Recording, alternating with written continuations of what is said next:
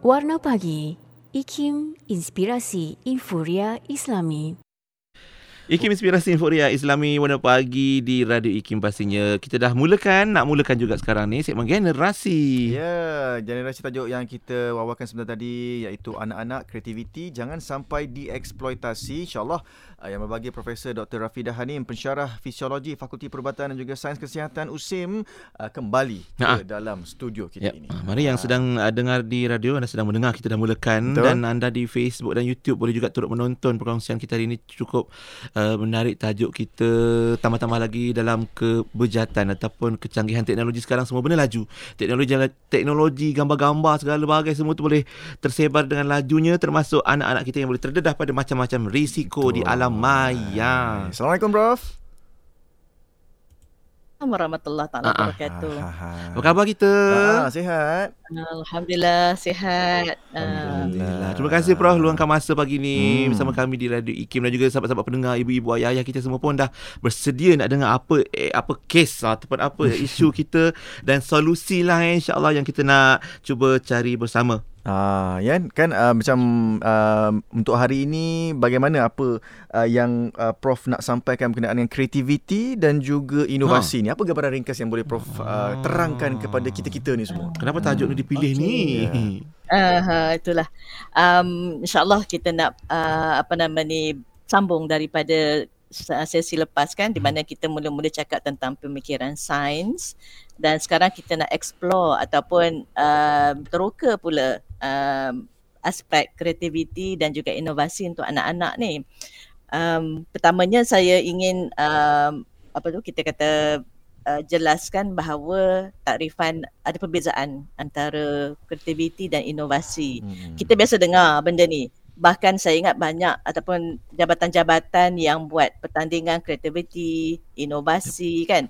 Um, banyak juga dulu filem-filem animasi yang saya suka tengok kerana dia menggambarkan macam mana kanak-kanak boleh uh, berkreativiti dan melakukan inovasi. Hmm. Um, so kalau kita tengok apa beza perkataan dua perkataan ni, uh, creativity adalah keupayaan untuk uh, menghasilkan sesuatu yang asli dan juga luar biasa, Okay. uh, kreatif. Uh, tetapi inovasi pula dia lebih kepada bagaimana uh, seseorang itu boleh implementkan Hmm. ataupun menggunakan kreativiti dia itu uh, menjadi sesuatu yang berharga untuk orang lain. Uh, Hmm. so kadang-kadang ada kreativiti yang sebenarnya lebih untuk personal uh, tetapi inovasi ni dia memberi uh, apa nama tu kita kata uh, tambah baik nilai kepada lebih ramai pihak. Uh, sebab itu kalau macam inovasi ni satu perkara yang amat berharga dalam konteks uh, apa nama tu uh, company syarikat Hmm. ya Hmm. Dalam uh, pengkomersialan dan sebagainya.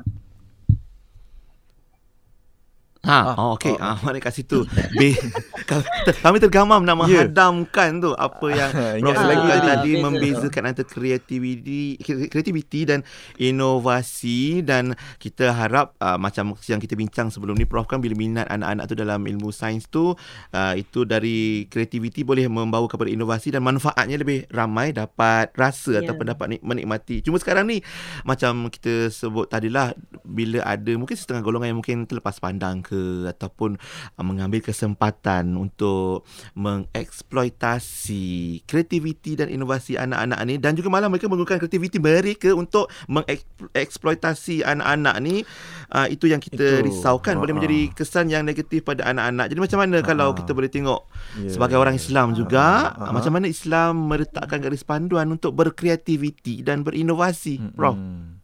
Ya, ya, betul. Um, uh, sebelum tu saya ingat kita nak um, uh, kita kata terangkan sedikit Mm-mm. lebih lagi tentang um, bagaimana kita dah banyak huraikan jenis-jenis kreativiti Mm. kan.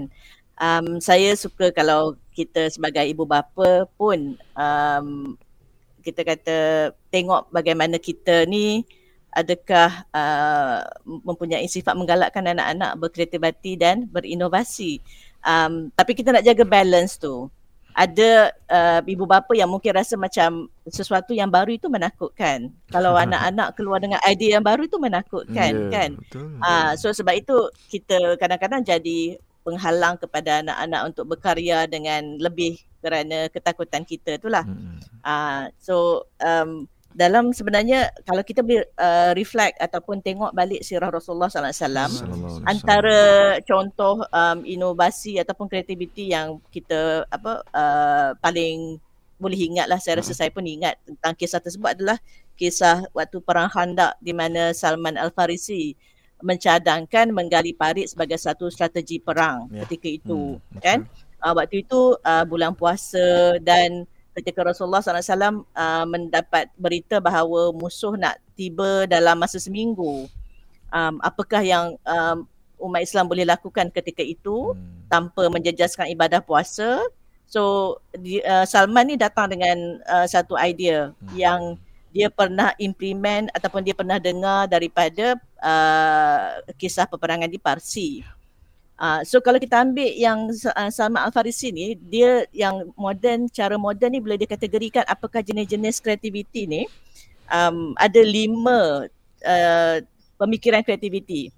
So dia ada dipanggil uh, uh, pemikiran divergent, pemikiran lateral, pemikiran estetik, pemikiran sin, uh, sistem Mm-mm. dan juga pemikiran inspirasi. Mm-mm. So pemikiran um, kreatif yang dia ada susu galuh daripada sejarah tu dipanggil uh, divergent thinking. Hmm. Yang contoh Salman Al-Farisi ni lah. Hmm. Uh, kemudian adalah pula panggil lateral thinking ni uh, creativity ni dia mungkin tak bergantung kepada uh, pengalaman-pengalaman lalu. Dia jumpa masalah itu terkini dan dia boleh datang idea baru.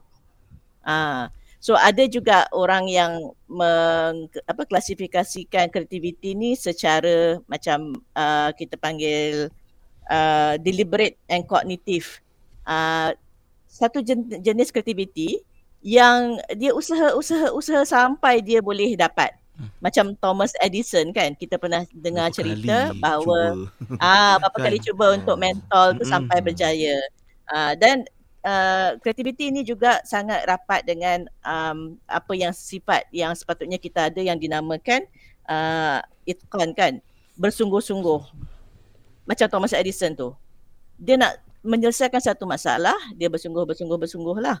Uh, jadi kita ingat sabda Rasulullah sallallahu alaihi wasallam Sallallahu alaihi uh, sesungguhnya Allah SWT menyukai seseorang yang melaksanakan amalannya dengan itqan kan? Bersungguh-sungguh. Um, dan lagi satu contoh uh, kreatif kreativiti dan juga inovasi ni macam saya baliklah kepada perubatan Hmm. uh, kepada apa nama tu bapa pembedahan moden kita. Ya um, apa nama ni uh, Az-Zahrawi ataupun uh, Abul Qasim uh, Ibnu Al-Abbas yang cipta banyak peralatan um, apa tu kelahiran membantu kelahiran dan juga pembedahan kan. Jadi waktu itu sudah tentu perkara itu baru. Uh, cumanya umat Islam ni bila dia um, ada ilmu dia suka share dia kongsi. Hmm. uh, jadinya um, Az-Zahrawi ni kita tak ada uh, istilah patent waktu tu uh, ataupun intellectual property Kan? uh, kita IP share tak ada. semua kan Kan, Semua IP boleh. tak ada Ah. Yang penting manfaat Semua eh boleh. Prof eh. Yang penting orang boleh Jadi manfaat tu manfaatkan. bersambung-sambung Hmm. kan uh, so dekat situlah sebenarnya kita nak ibu bapa kita pun apabila memupuk kreativiti dalam anak-anak uh, dia boleh explore dan dia rasa itu satu masalah yang dia kena selesaikan dan dia membawa manfaat kepada semua Uh, cuma saya pun nak kata saya tidaklah uh, kita kata against um, IP intellectual property patent dan sebagainya sebab kadang-kadang masalah or, uh, orang yang tidak beretika dan tak ada akhlak ni yang suka mencuri penciptaan orang lain Betul. plagiat, uh, tak ada izin, uh, curi hak cipta, hak milik dan sebagainya kan.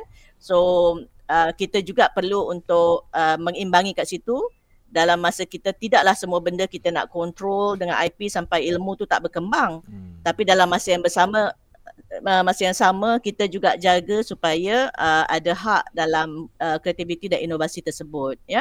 Uh, nanti saya masuk kepada soalan Pian pasal uh, macam mana supaya kreativiti uh, anak-anak ini tidak dieksploitasikan Mm-mm. dalam segmen selepas ni. Hmm, baik insya-Allah macam mana kita nak meraihkan mereka jugalah kan sebab ramai rasanya di kalangan anak-anak kita dari kecil lagi dah boleh berfikiran kreatif dan kritis tu satu hal lepas tu um, apa mencipta dengan dengan inovasi mereka Ya. macam-macam perkara yang dapat siap dapat award, dapat Ya. pingat bagaikan hmm. Prof kan ramai anak-anak kita yang begitu. Jadi macam mana kita nak menghargai dan meraihkan Maknanya, mereka. mak, maknanya sekarang Prof, uh, untuk hari ni uh, tajuk ni, Prof lebih nak uh, macam uh, tidak mahu uh, anak-anak ni dieksploitasi di media sosial ke macam tu ya Prof? Eh? Ya, yeah, um, nanti kita akan bincangkan okay. tentang um, uh, dalam kegairahan ibu hmm. bapa hmm. untuk hmm. meraihkan hmm, bakat, kreativiti, hmm. inovasi anak-anak hmm. ni, okay. uh, kita kena ingat ada sempadan yeah. agar yep. meraihkan itu tidak sampai membahayakan anak-anak kita hmm. ataupun memberi dia satu signal yang salah tentang apakah hmm. inovasi ataupun kreativiti dalam Islam. Okey, kita kita uh, simpan yang kreativiti inovasi ini selepas ini. Cuma sekarang ni uh, saya nak tanya uh, pendapat Prof lah berkenaan dengan ada ibu bapa yang suka sangat memuat naik atau uh, gambar anak-anak mereka di media sosial yang sampai uh, bila yalah bila kita tahu benda ni bila kita cakap tu dia tak dia kata alah tak apa boleh itu ini kan uh, apa apa pendapat Prof hmm. tentang perkara hmm. ni Okey um dalam even kita sebagai orang dewasa pun yeah. sebenarnya mm. dalam uh, kreativiti dan inovasi kita kena kembali kepada apa kata syariah mm-hmm. kan uh, contoh dalam perubatan saya boleh katakanlah mm. kalau uh, nak ikutkan satu bentuk kreativiti dan inovasi itu mencipta alat untuk bunuh diri dalam pot itu oh ya yeah. Betul. Uh, hmm. Tapi adakah Islam benarkan uh, apa nama tu eutanasia pot tu? Uh, begitu juga ya, inovasi dalam uh, ibu tumpang. Hmm. Ya, yeah, uh, so kalau orang dewasa pun mempunyai had untuk uh, berkreativiti dan inovasi, jangan sampai ia uh, menyalahi lima makasid syariah kan. Maknanya inovasi kita tu menyebabkan nyawa tak terjaga, yeah. menyebabkan keturunan tak terjaga, uh, menyebabkan uh, apa kemudaratan uh, dalam bentuk lain, maka kita tidak bolehlah uh, mengatakan itu inovasi yang di uh, apa nama tu dibenarkan oleh Islam. Hmm. Uh, sama juga untuk anak-anak kita. Ya kadang-kadang um, dalam pada kita nak uh, meraihkan bakat anak-anak yeah. kita mungkin dalam bentuk seni ya, hmm. ya, dalam bentuk tarian, yeah. dalam bentuk uh, kita kata peragaan ya. Persembahan. Um, persembahan adalah dia punya uh, limit dia. Yep. Uh, kerana kita bimbang kadang-kadang macam um, ada pihak-pihak yang uh, mempunyai niat ya, yang tidak tak elok baik kan, kan? Serong kan? Ha. tak baik uh, serong terutamanya sekarang kita tengok dalam dunia yang hypersexual ini ya. um, ada elemen-elemen yang kita panggil uh, pedofilia hmm, betul bro. ya uh, mereka yang apabila melihat anak-anak ni memperagakan sama seperti orang dewasa uh, anak-anak yang memperagakan pakaian-pakaian yang seksi ataupun tarian-tarian yang menggairahkan. Ibu bapa mungkin kata oh, dia kecil lagi kan. Hmm, hmm, hmm. Dia uh, uh, apa nama tu biarlah dia nak menari apa semua. Memang tak ada salahnya anak-anak tu menari dan sebagainya tapi biarlah dekat rumah depan mak ayah dia, hmm. depan keluarga dia. Hmm. Uh, depan apa orang kata uh, dalam suasana yang kita kata uh, family oriented. Family oriented. Uh, uh, hmm. tapi bila kita bawa ke pentas-pentas peragaan, kita biarkan uh, dia dalam TikTok uh, umpamanya yang menjadi uh, apa nama tatapan jutaan manusia uh, apa yang itu yang apa bila al-Quran pesan tentang wanita dan menjaga suara kerana mungkin nanti ada orang yang ada penyakit dalam hati dia yeah.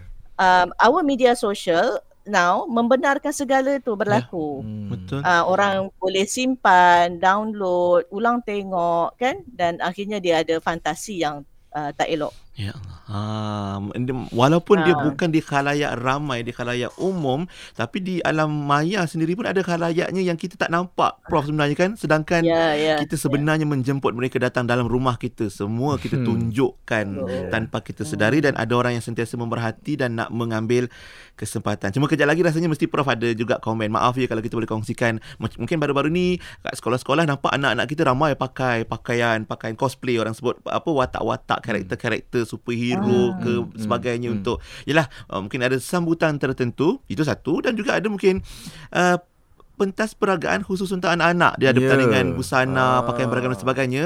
Pada kita hmm. mungkin ia nampak okey tapi kalaulah batas-batas itu tidak dijaga kita risau. Uh, ada yang akan mengeksploitasi. Uh. Ini kejap lagi kita sambung okay, Prof. Sambung lagi Prof. Kan? Okay. Alright. Okay. Katanya ada novel yang Prof nak kongsikan.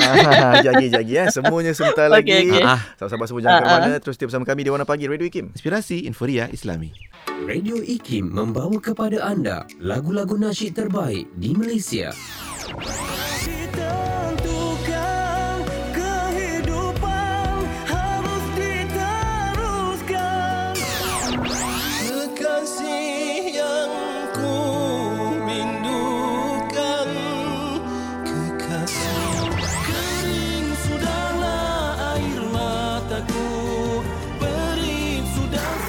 Memberi anda lagu nasyid yang mengusik jiwa. IKIM, inspirasi inforia Islami.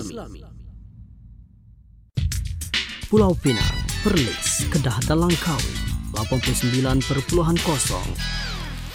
Warna Pagi IKIM Inspirasi Inforia Islami Bismillahirrahmanirrahim. Terima kasih sahabat-sahabat kita yang masih setia untuk segmen generasi anak-anak kreativiti jangan sampai dieksploitasi bersama Profesor Dr. Rafidah Hani Mukhtar. Ya, Pagi ini. dan kita dah sampai ke pusingan kedua. Mm-hmm. Okey Prof, macam mana Prof? Kita jom kita sambung uh, berkenaan dengan bagaimana kreativiti dan inovasi ya. daripada ibu bapa ini berkenaan dengan inilah uh, ada di apa gunakan anak-anak di pentas peragaan. Uh, bagaimana Prof boleh terangkan lebih lanjut? Uh, hmm. uh, itulah uh, kita sebenarnya uh, nak highlight tentang banyak kes-kes yang melibatkan anak-anak hmm. yang um, kita perlu faham um, ada kaitan dengan bagaimana uh, predator ataupun mangsa-mangsa ni uh, melihat uh, bagaimana apa nama tu kanak-kanak uh, apa namanya beraksi dan sebagainya ya. Saya ingat tahun um, kita punya bahagian di 11 ya yang mengendalikan tentang masalah uh, apa uh, kanak-kanak ke, jenayah terhadap kanak-kanak ni Aduh, ada ya, melaporkan eh. bahawa antara tahun 2000 sampai Mac tahun ni dah ada 2066 kanak-kanak yang hilang. Um, dan juga uh, yang hilang ni tak uh, termasuklah mereka yang dilaporkan uh, mungkin hilang ikut orang lain ya uh, di groom ataupun uh, maknanya mengikut uh, apa ni orang yang uh, pemangsa ni lah boyfriend dan sebagainya hmm. yang lebih dewasa. Um, jadi saya nak kaitkan ni dengan apabila kita uh, sebagai contoh meraihkan kreativiti anak-anak di sekolah dan sebagainya uh, seboleh mungkin kita tidak uh, apa tu melepasi batasan di mana apa yang mereka buat itu boleh ditakrifkan sebagai sesuatu yang boleh bagi rangsangan kepada hmm. uh, orang yang melihat uh, kita boleh kata macam pedofilia, infatofilia dan berbagai-bagai takrifan sekarang ya.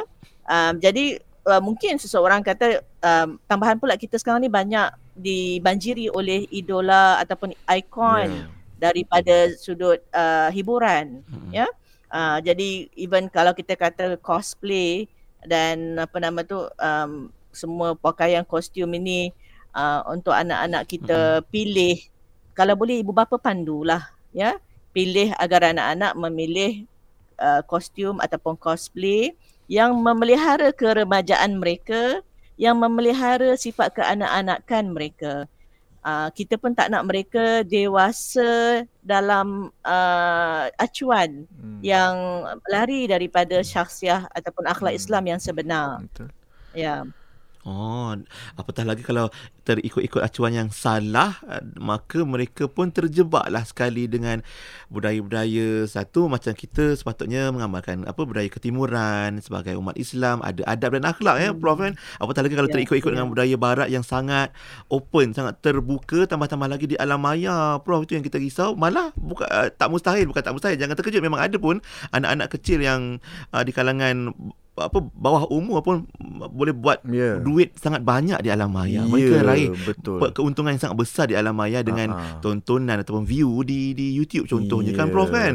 Ya, betul. Itu yang betul. kita risau ada yang Um, eksploitasi. ki- dalam apa nama tu kita juga um, uh, melihat bahawa ratu cantik kanak-kanak Ha. ini di barat contohnya um, banyak dibelenggu dengan kes-kes penculikan ya Okay. um, dan kita ada banyak kes-kes yang uh, tak selesai di barat sana uh, kerana apa nama tu um, apa kanak-kanak memang diperagakan sama uh, dengan uh, pertandingan-pertandingan Miss Universe uh, apa uh, apa apa uh, Miss Universe Ah, pageant Ratu beauty pageant eh. ni lah Ya, Ratu Ah, Cantik Ratu lah, cantik dan sebagainya Ha. uh, kes yang terkenal adalah uh, John Bennett ni kan satu Hmm. seorang kanak-kanak uh, ratu cantik kanak-kanak yang sehingga sekarang uh, tak jumpa uh, beliau di mana diculik daripada uh, keluarganya sewaktu uh, percutian.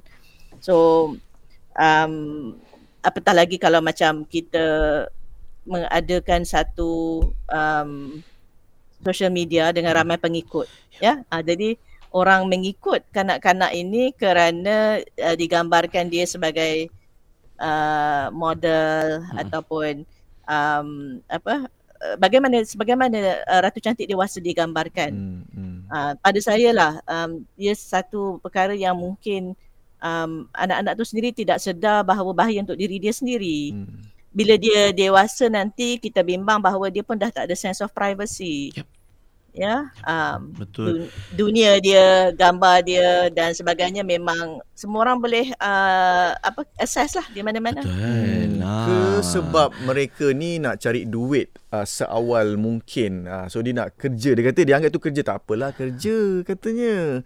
Uh, yeah. macam mana bro? Tapi ha. uh, tapi itulah kita belum explore anak-anak kita lagi. Barangkali ha. dia orang bila besar nanti boleh jadi introvert. So hmm, seorang yang sebenarnya lebih senang untuk berada uh, apa nama tu dengan uh, orang yang tak ramai uh, jauh daripada spotlight kan hmm. uh, lainlah kalau dewasa kita dah uh, apa nama tu mempunyai pilihan dah ada pengalaman kita dah masuk universiti kematangan ada kawan kenal industri berbagai-bagai yeah. dan kita pilihlah uh, kita sendiri buat keputusan tetapi anak-anak ini kita telah pun uh, kita kata apa uh, tidak melindungi privasi dia. Hmm.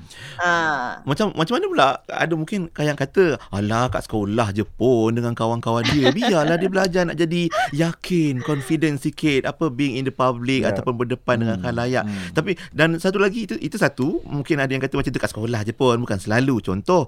Uh, dan uh, hmm. macam contoh di media sosial uh, prof mana saja uh, platform dia ada algoritma tertentu. Means kalau kita selalu browse atau cari tentang satu-satu benda Uh, macam contoh yang melibatkan kanak-kanak kita tak sebutlah apa benda yang kita hashtag hashtag bagai tu dia akan muncul akan Betul. keluar semua hmm. benda yang berkaitan hmm. dan kita risau yeah. kalau di kalangan pedofilia contohnya ataupun penjenayah predator kata prof tadi senang je dia orang nak cari sebenarnya kalau ikut algoritma yeah. media sosial macam mana prof Ya, yeah, ya, yeah, betul, betul.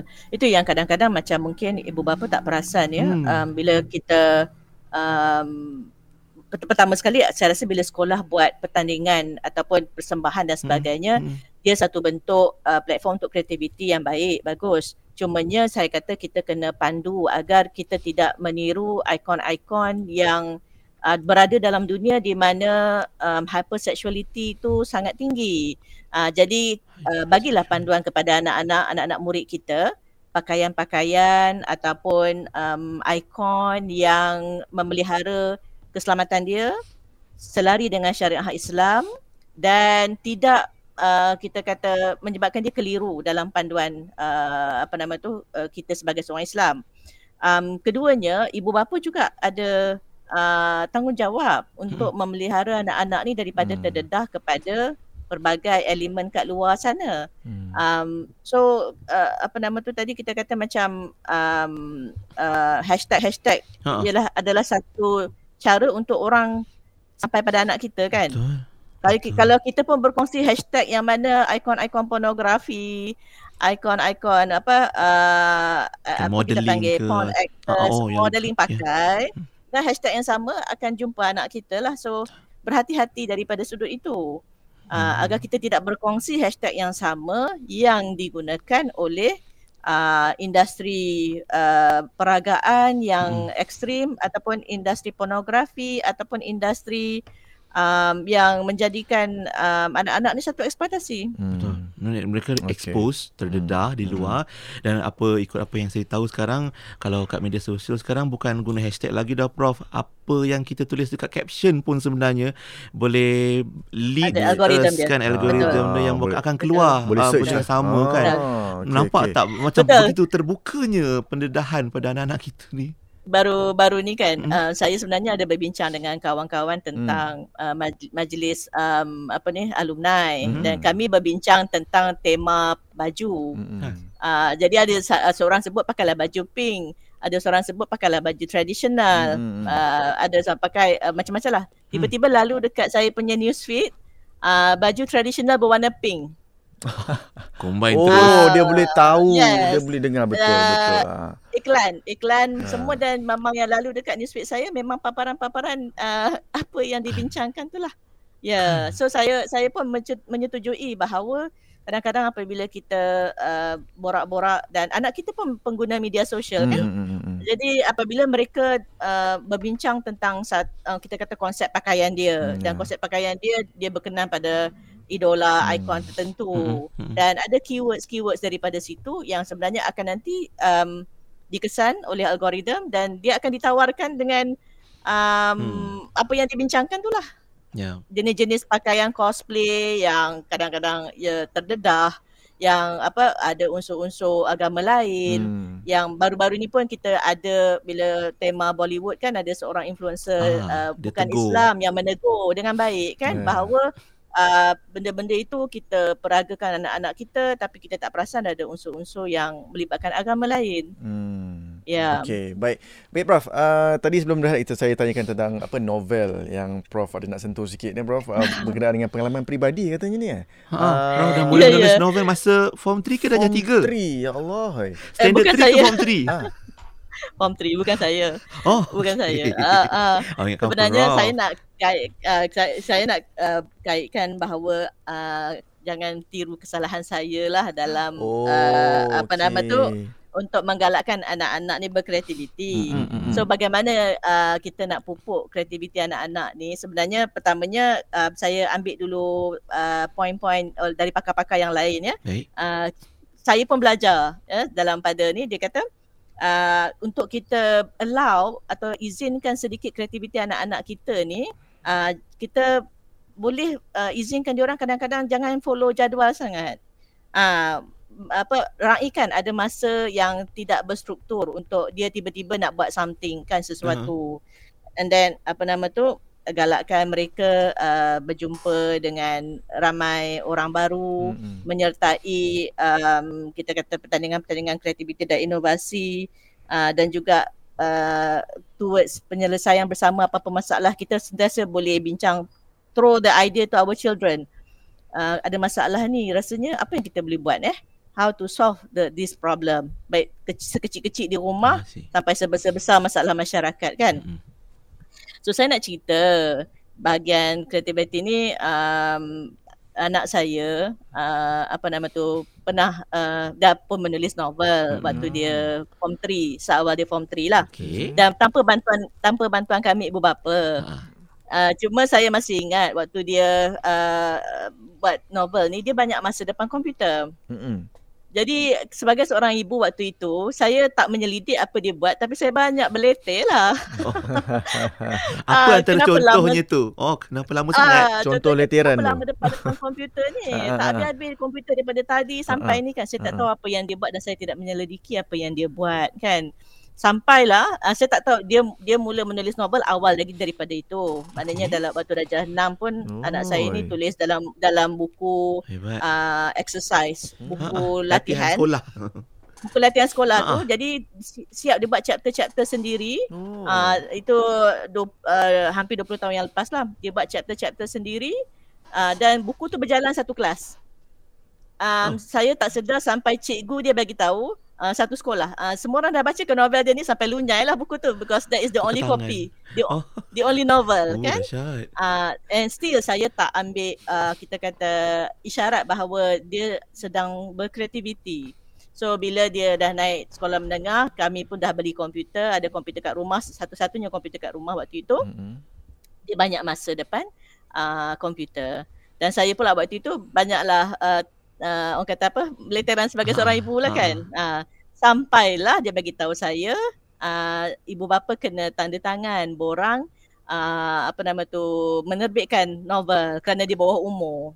Waktu itu baru dia bagi tahu. Oh. Uh, bermaksud da- daripada menulis sampai dia cari penerbit sendiri dan sebenarnya dia pernah kena reject. Ah uh, dan Ush, dengan uh, publisher. ah dengan publisher. Maknanya dialah dia pun aim re, apa publisher yang terkenal kan. Mm-mm. Ah Nak tapi pernah ada tu. reject. Ah, ah, ah. Nak terbitkan buku. Ah, ah. Uh, tapi uh, bermula daripada situ baru saya faham bahawa selama ni anak anak saya berkreativiti dengan bantuan minimal daripada saya lah. Hmm. Uh, dan saya tak nak uh, uh, ibu bapa yang lain uh, pun apa membiarkan anak-anak dia ni um, uh, kita saya rasa macam uh, nasib baik anak saya tercekal lah. Ah. Sebab ibu dia ada popek-popek macam biasa kan. Tapi Ah, teruskan so, juga ah, eh. Tapi the, the rest is history lah. Selepas daripada itu memang kami memberi sokongan penuh lah. Ah. Jadi dia telah menerbitkan uh, 4 ataupun 5 novel. Saya tak Oh, sebut nama dia. Saya tak sebut novel sebab saya tak nak promosi. Alah, baru nak cari. Nanti kita PM Nanti boleh cari. TPM. kita PM tepi eh Prof eh. Ah, Ah, Okey okey. ah, tapi dia juga uh, apa nama tu menulis Hmm. uh, uh, dalam masa dia belum habiskan pengajian dia pun Hmm. telah menulis skrip untuk dua drama yang telah pun Oh, disiarkan lah Ha. uh, di Astro dan juga di RTM. Genre yang macam mana yang anak prof minat tu kalau Ah, tengok dari memang awal? uh, ki- kisah uh, remaja uh, macam contoh kisah anak-anak di asrama Ha. uh, Oh. dan kisah apa orang kata uh, orang yang mengalami uh, OCD uh, Ah, obsessive okey. compulsive disorders. Jadi walaupun dia tidak uh, apa nama tu mengambil jurusan perubatan uh, sesi lepas saya cakap pasal sains kan Ha. tapi anak saya pun tak ambil sains tapi sekurang-kurangnya tema uh, novel dan tema uh, cerita dia tu ada sains Oh, Ada ah, sains dia tak ada perubatan. Tapi dia tak- tak- menulis ah, penulisan. Tak apa Prof tu sains menulis tu. Oh. Ah, ya. Mungkin sebelum kita berehat ni, Betul, apa moral of the story yang Prof rasa yang Prof lalui dengan anak anda, Ya. Prof, untuk kami belajar Ya. sama dari sudut menghargai dan meraihkan minat anak ni, Prof? Moral yang kita Betul. boleh belajar? Dia kita kadang-kadang uh, kita takut kepada teknologi. Hmm. Sebenarnya teknologi hanyalah alat. Dia boleh jadi baik, dia boleh jadi uh, Sebaliknya. jahat kan. Sebaliknya, saya pernah ingat dulu ada kes di mana um, ada anak kepada sahabat yang um, lari mengikut uh, teman lelaki sebab ada Facebook. Jadi lepas itu uh, bising, semua orang kata haramkan Facebook, jangan ada Facebook kat rumah dan Mm-mm. sebagainya. Mm-mm. Uh, tapi saya kata kat situ bukan salah teknologi Facebook, tapi kita tak ada sistem untuk memantau. Hmm. Jadi saya kata kalau kita ada Facebook, anak-anak make sure kita menjadi kawan mereka dan Hmm. mereka juga menjadikan kawan kita kawan-kawan mereka. Hmm. Jadi dia pun ada makcik itu, makcik ini, mak Hmm. saudara dia apa semua tu sebagai kawan di Facebook untuk saling uh, kata bersama-sama Hmm. menggunakan teknologi dan lihat kan. Uh, sama jugalah dalam kreativiti ni mungkin ada anak-anak yang memang uh, dia nakkan uh, perkakasan pertukangan Hmm. kan. Uh, dia nak mesin, dia nak robot, dia nak sebagainya. So mungkin uh, kalau itu datang daripada hasrat dia, ibu bapa boleh memikirkan untuk uh, apa nama tu faham dan kena okey lah kalau rumah bersepah. Kalau ada Fahamlah yang memahami situasi tu. Ah. Ibu apa kena uh, punya hati yang terbuka lah. Ah, Jangan uh, se- apa lah, Ah, memarah apa ah, semua kan. Ah. um, dalam sebab kita kita bimbang waktu itu, saya pun Hmm. bimbang maknanya Ya. um, kalau dalam skrip drama umpamanya Hmm, kan what kind of drama Hmm. uh, siapa producer, siapa pelakon, siapa pengarah. Um, kalau kita ada satu prinsip nilai tak suka tengok adegan yang peluk-peluk pegang-pegang. mm, mm. Dekat skrip anak kita ni macam tu juga kan. Hmm. So kita berbincang uh, memberi contoh kata kalau boleh kreativiti kakak ni uh, still atas prinsip yang uh, apa ibu dan ayah dah didik bersama. Hmm. Uh, so so far that's how uh, dia apa orang kata maintain lah. Oh, daripada sudut itu. Maknanya anak prof Alhamdulillah. cekal tapi ibu bapanya lagi cekal. Sebab nak Double, memantau, double cekal. nak tunjukkan Ah, apa jahala tujunya eh. Okey baik, terbaik prof insya-Allah Ah. semoga berjaya. Dan kejap lagi kita nak sambung pula tentang apa cerita ada satu isu kisah anak-anak yang jadi model fashion tapi kemudian jadi mangsa eksploitasi unsur seksual dalam peragaan tersebut. Ya. Ini pa- hangat juga dibincangkan di seluruh dunia baru-baru ni. Ya, dan macam mana undang-undang ni dapat melindungi anak-anak kita juga Yep. sebenarnya daripada terjerumus ke lembah yang lebih uh, keras dan sebagainya lah. Okey, kita balik kejap sahabat Mm-mm. semua. Kembali selepas ini Warna Pagi Radio Ikim. Inspirasi Inforia Islami. Inspirasi Inforia Islami Semuanya di IKIM Warna Pagi IKIM Inspirasi Inforia Islami Alhamdulillah kembali lagi bersama Luk dan Pian dan juga Prof Dr. Rafidah Hani Mokhtar yang hari ini bercakap tentang anak-anak kreativiti jangan sampai dieksploitasi. Banyak uh, Prof kongsikan pada pusingan pertama dan kedua tadi Mhm. dan kita banyak belajar juga uh, cerita-cerita yang Prof kongsikan tadi lah. Ah dan ada isu Hmm. yang terkini juga eh uh, berlaku Hmm. Prof baru-baru ni ada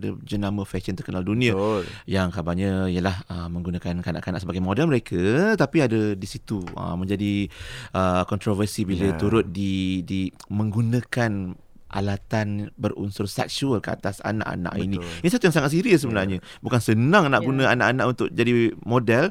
Hmm. Lepas Dalam tu masa yang sama ada unsur ah, tu pula. Unsur seksual pula. Yang sangat sebenarnya sangat sedih lah bila kita tengok benda tu. Dia tak patut berlaku sebenarnya dalam komuniti kita walaupun yalah melibatkan bukan uh, berlaku dalam Ah, negara itu terlepas tu, pandang ke macam mana Prof? Ya. Ke kreativiti yang melampau kan? tu? Ah.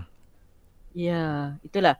Um, saya fikir um, dunia uh, advertisement Hmm. ataupun periklanan ni bergerak ke arah, ke arah itu. Dan ini mesti ditentang oleh ibu bapa sehabis-habisnya.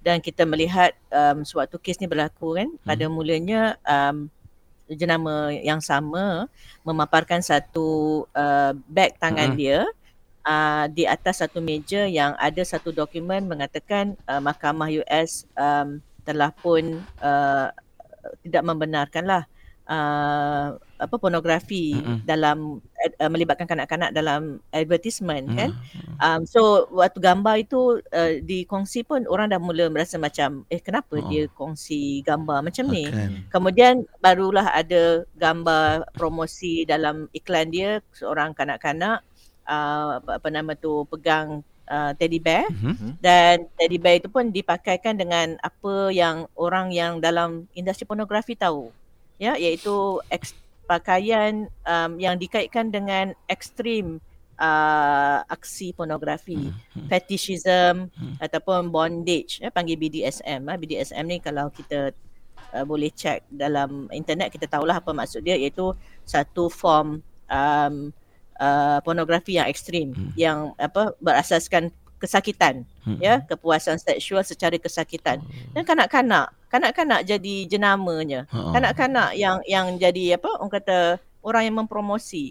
So bila sudah uh, apa nama tu pengiklanan di barat sudah berani untuk um, apa nama ni cuba ataupun untuk trigger Ya. untuk lihat respon dan sebagainya dia akan ada uh, dua elemen ada yang membantah sebenarnya ada yang menyokong ada yang mengata bahawa itu adalah apa nama tu satu ekspresi um, dan akhir-akhir ni pun kita tengok orang yang suka kan kanak-kanak ni um, dalam dunia yang peragaan dan ni Mhm.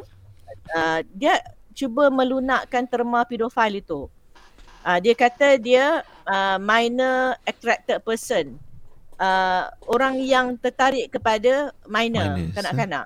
Uh, jadi um, sudah ada macam perdebatan uh, mengatakan bahawa Hmm. MAP ni adalah sesuatu yang uh, natural, lumrah dan sebagainya. Uh, kita kena faham dia berlainan antara uh, orang yang berkahwin uh, macam atuk nenek kita dulu berkahwin dengan apa muda kan Mhm. uh, 19 tahun berkahwin dengan 16 tahun dengan 15 tahun itu bukan pedofilia. Dalam takrifan pedofilia adalah mereka yang secara konsisten mempunyai angan-angan untuk melakukan uh, hubungan uh, seksual dengan kanak-kanak. Uh, dan ada apa uh, banyak kes pedofilia yang uh, dekat Malaysia pun terkenal kan ada seorang apa nama tu um, saya pula lupa nama dia pagi ni tapi uh, dia pernah datang ke Malaysia dan ke Cambodia dan dia menyamar sebagai uh, Aktivis. volunteer, Volunteer. aktivis. Hmm. Ya, dan anak-anak yang uh, yatim ni, yang vulnerable ni, Hmm. dijadikan Hmm. mangsa, difilmkan, disimpan dalam laptop dia dan sebagainya sampailah uh, orang jumpa dia dengan beribu-ribu gambar kanak-kanak yang uh, dia filmkan, dilakukan aksi tak senonoh dan sebagainya. So ini yang ibu bapa kena tolak daripada sekarang dan menyedari bahawa unsur-unsur untuk menyediakan kanak-kanak kita ke arah itu masuk melalui pengiklanan, Hmm. masuk melalui peragaan, masuk melalui berbagai pertandingan yang mungkin dia akan coin sebagai uh, creativity, unleash your creativity, Hmm. uh, apa kita kata let the beauty of your children to be known apa semua kan.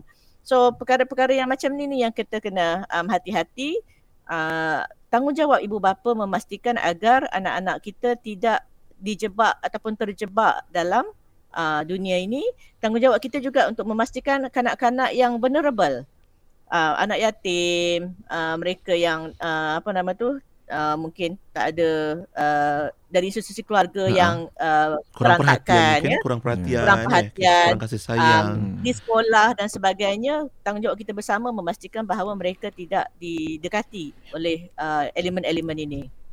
Oh, Ya. dan su- su- itu pastinya mereka ni penyenayah lah kerana mereka melakukan satu kesalahan ke atas anak-anak ini apatah Ya. lagi Uh, dia senyap-senyap main sikit-sikit prof hmm. Hmm. lama-lama bila terdedah ya. Ah, Dia, dia, dia Ya. banyak jadi macam dia jadi normalisasi lah kan itu yang kita tak nak Normalisasi. tu apa yang berlaku dalam Dia kita. kalau kadang-kadang Ah, uh, permulaan dia tu bila dia kadang-kadang dia minta consent. ya. persetujuan Hmm, ibu bapa hmm, kan. ah. Jadi ibu bapa ah ibu bapa lah yang kena tahu apa nama tu uh, elemen yang bagaimana yang sebenarnya boleh membahayakan emosi kanak-kanak anak-anak dia sendiri yang boleh mendedahkan anak-anak dia dengan uh, satu bentuk demand Yep. kan? Bila terikat dengan kontrak dan sebagainya. Dan bukan juga sesuatu yang asing. Kita lihat uh, bagaimana setengah uh, ibu bapa yang uh, saya ingat lah, ter, apa uh, terlampau lah apabila dia paksa anak dia ulang shooting, modeling kan. I think kita pernah tengok YouTube ibu yang terlalu agresif sebab Mhm. uh, dia dapat salary. Anak dia dapat salary Hmm. kan. Uh, tapi Hmm. dia pula yang memaksakan anak dia sedangkan kanak-kanak ada masa letih kan. Ya. Ada masa dia nak main. Um, all this uh, industri uh, kita kata perfil, uh, fashion industry ni kalau kita libatkan kanak-kanak dia memerlukan disiplin yang tinggi. Betul. So um, can we imagine lah the kind of uh, children yang yang the, yang punya kehidupan yang akan uh, didedahkan kepada perkara-perkara ini kan. Um, so ibu bapa saya sa- sangat berharap agar walaupun kita meraihkan kreativiti anak-anak Mhm. kan uh, kita mahukan mereka berfikir di luar kotak dan sebagainya tetapi ikut agama kita masih ada guideline panduan Ya. untuk menjaga emosi kita juga untuk menjaga kesejahteraan kita juga Hmm. ah, daripada dieksploitasikan oleh Hmm. uh, pihak-pihak yang uh, pementingkan kapitalisme. Mm-mm. Dan Ah. cakap ah, cakap pasal kontrak consent tadi Prof ini melibatkan undang-undang juga. Apa yang sebenarnya ibu bapa perlu tahu uh, berkaitan undang-undang terhadap kanak-kanak ini dan uh, bagaimana ia boleh melindungi anak-anak Yap. ini daripada terus terjebak lah. apa benda basic Ya. lah asas Ya. Yang ibu bapa perlu Ya. tahu Hmm. sebelum melibatkan anak-anak dengan kreativiti khususnya yalah di alam maya dan terdedahnya mereka pada pedofilia. Prof. Ya, ya. Okey. Sebenarnya um, uh, kalau katakan kontrak ataupun persetujuan ibu bapa itu um, perlulah apa-apa pun dibuat dengan the best interest of the children. Ya. um, terutamanya kalau um, syarikat-syarikat yang mengatakan apa benda yang anak-anak dia tu akan jadi hak milik syarikat kan dan Mm-mm. mereka boleh menggunakan tanpa had uh, gambar, video dan juga ni kan. So saya rasa itu satu um, kontrak yang bahaya ya. Jadi ibu bapa kena kena memahami bahawa anak-anak adalah hak milik ibu bapa bukan jadi hak milik uh, company ataupun syarikat ya. Mhm. Um, lepas tu keduanya kita sebab itulah kita untuk meng, mengelakkan daripada eksploitasi kanak-kanak ni negara kita memang ada banyak undang-undang dalam mem, apa tu uh, melindungi anak-anak kan. Betul. Uh, saya sebut secara ringkas macam kita kata uh, section 31 bawah Akta Kanak-kanak 2001 ya di mana ibu bapa yang uh, sendiri uh, mendera secara seksual kanak-kanak boleh uh, didenda dan dipenjarakan up to 20 years kan. Hmm. Um, begitu juga um, dalam Akta Penal Code 377E ya. Kalau ada uh, mereka yang uh, apa insight ataupun mengajak kanak-kanak ini ke arah uh, perkara yang tak elok bawah 14 tahun ya, pornografi dan sebagainya, ada hukuman bawah 377E. Kemudian kita dah luluskan akta grooming kan? grooming. sexual eh, sexual grooming. Ah pengantunan tu ah 2017 ah yang juga ah, mentafsirkan ah, apa itu pornografi kanak-kanak. Ah apa yang boleh ditafsirkan sebagai perkara-perkara yang menjerumuskan anak-anak kepada ah, pornografi dan juga ah, apa ah, sexual abuse ya. Uh, di samping itu saya yang sangat familiar adalah akta uh, komunikasi dan multimedia lah. Mhm. Uh, sebab saya pernah buat satu aduan tentang kanak-kanak yang dilibatkan dalam satu uh, apa kita kata uh, paparan multimedia yang tak elok, tak Mm-mm. senonoh. Mm-mm.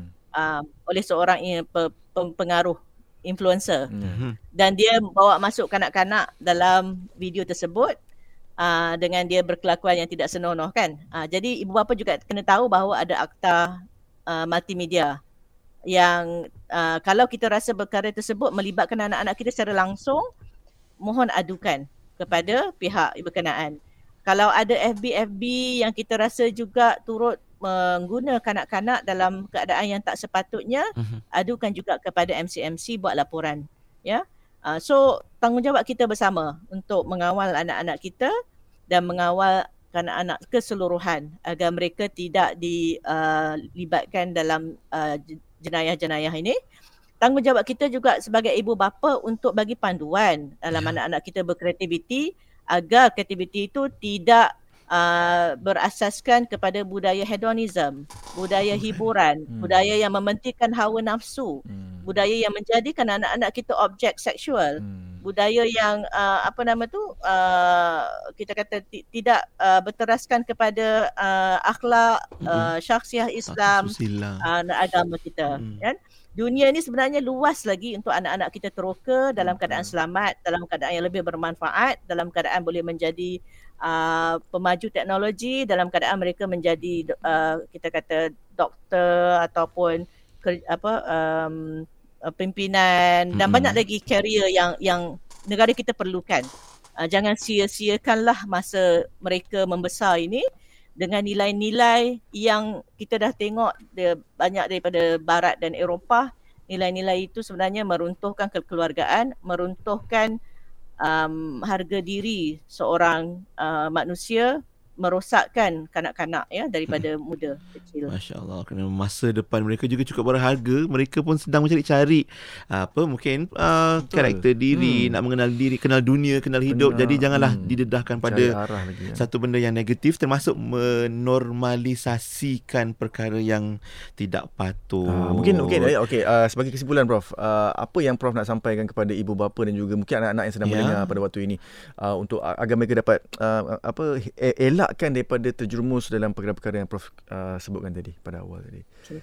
Hmm. Saya ingat bagi ibu bapa muslim Ya. uh, apa ni apa basic teras asas dalam Islam itu uh, harus diterapkan pada anak-anak Hmm. um, jangan kata mereka masih kecil dia tak faham kan anak-anak kita sebenarnya sangat faham um, provide mereka dengan asas yang penting sejak dari kecil lagi uh, kita tahu asas uh, apa dalam pendidikan anak-anak ini Ya. yang pertamanya uh, adalah mengenalkan apa itu yang haram dan apa itu yang halal Hmm. uh, di, despite dunia luar, dunia moden, dunia sekular mengatakan uh, apa nama tu dia tak nak asyik cakap pasal perkara yang haram. Mm-mm. Sebenarnya dalam agama kita bila dia bercakap tentang apakah yang haram dan apa yang halal tu Hmm. sebagai benteng pertama anak-anak kita untuk uh, jadi uh, filter Mm-mm.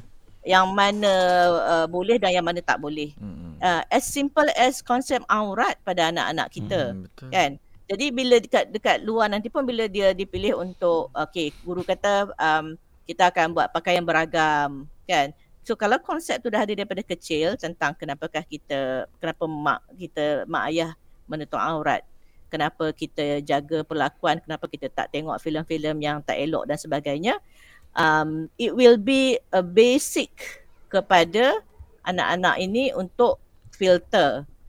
Uh, dan um, bila kita kata basic ni betul-betul basic ya uh, bukan sahaja uh, uh, khatam Quran Nah. Hmm. bukan sahaja uh, apa kita kata um, apa anak uh, sekolah agama itu Uh-uh. tapi dalam rumah tu pun dia tengok mak ayah dia uh, buat apa yang dia belajar Hmm. Wah, boleh dicontohi. Kon- konflik timbul apabila apa yang dia dia belajar tentang agama kat sekolah tak sama dengan apa yang mak ayah buat di rumah lah dari sudut mana clash, eh. solat Yeah. daripada sudut bagaimana memelihara uh, syakhsiah daripada sudut berbagai-bagai lah. So um, bila dia dah uh, rasa uh, perkara ini tak selari um, bagaimana dia nak buat keputusan yang betul uh, bila dia dekat luar nanti kan. So uh, pesanan saya adalah um, dalam pada kita meraihkan kreativiti anak-anak ni the basic of adab, the basic of akhlak, ya, basic uh, apa uh, syariat Islam itu kena diterapkan secara kukuh dengan anak-anak dan dipraktikkan oleh kita sebagai ibu bapa agar dia melihat contoh yang hidup dalam rumah. Oh, InsyaAllah Maknanya semua berperanan Termasuk siapa yang berada dalam rumah kita Tambah-tambah sekali Tambah-tambah lagi sekarang ni Anak-anak pun tengah bercuti sekolah ni Ya. ha, Jadi Ya. cubalah kita pantau Macam mana perkembangan Ah. mereka Dan apa uh, Ke ke rapatnya mereka dengan gadget mereka eh Prof eh InsyaAllah Ya, ya, kita ya, cuba ya. cari penyelesaian bersama InsyaAllah. Baik untuk waktu ini terima kasih banyak Prof Dr. Rafidah Hanim atas perkongsian pada hari ini yang membawakan tajuk anak-anak kreativiti jangan Ya. sampai dieksploitasi. Semoga kita dielakkan daripada Kan? berlakunya perkara yang tidak diingini seperti Ah, inilah. Semoga bermanfaat Ah. juga ilmu yang dikongsikan hari ini Terima kasih banyak-banyak Prof Terima kasih Prof. Nanti kita belajar pula Wow. buat ber- tulis novel tu eh Aha, buat skrip, buat skrip tu. Saya nak tu buat skrip tu. Ramai Okey. yang minta tu nak tahu Boleh. siapa Ya. nama anak Prof nak cari Ya. novel dia. Ah nanti kita Ah. PM tepilah Prof je. Baik, terima kasih. Prof. Assalamualaikum. Assalamualaikum, Prof. Waalaikumsalam warahmatullahi wabarakatuh. Alhamdulillah itu dia segmen generasi kita hari ini. Terima kasih sahabat-sahabat yang dengar, menonton dan juga berinteraksi termasuk mungkin uh, nak belajar bersama Yap. Prof Dr. Rafidah Hanim Mokhtar sebentar tadi. Ya. Baik, kita akan uh, berehat sekejap dan uh, kita akan kembali selepas ini. Sahabat-sahabat semua jangan ke mana-mana. Terus stay bersama kami di Warna Pagi Radio IKI. Inspirasi Inforia Islami.